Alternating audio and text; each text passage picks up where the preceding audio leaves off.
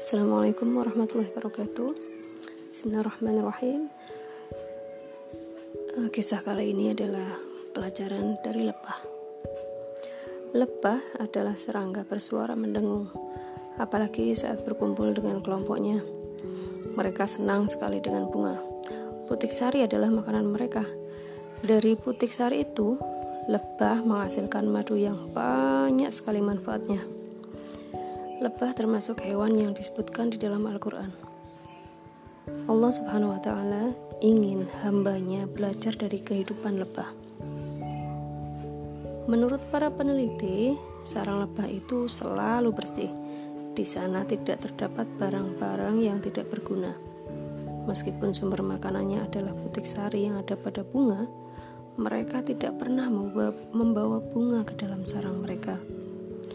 Jika membutuhkan makanan, mereka akan pergi keesokan harinya untuk mencari bunga.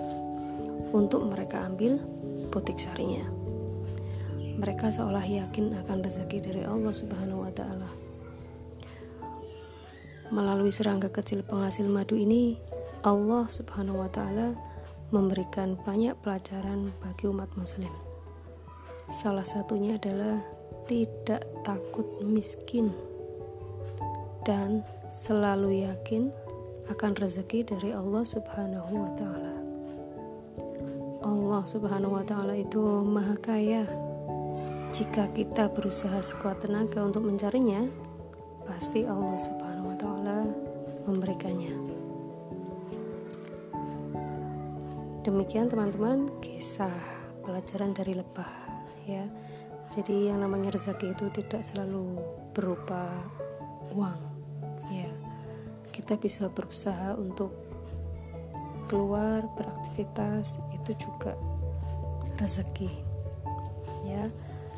Oke semoga kisah kali ini bermanfaat. Mohon maaf atas segala kesalahan. Assalamualaikum warahmatullahi wabarakatuh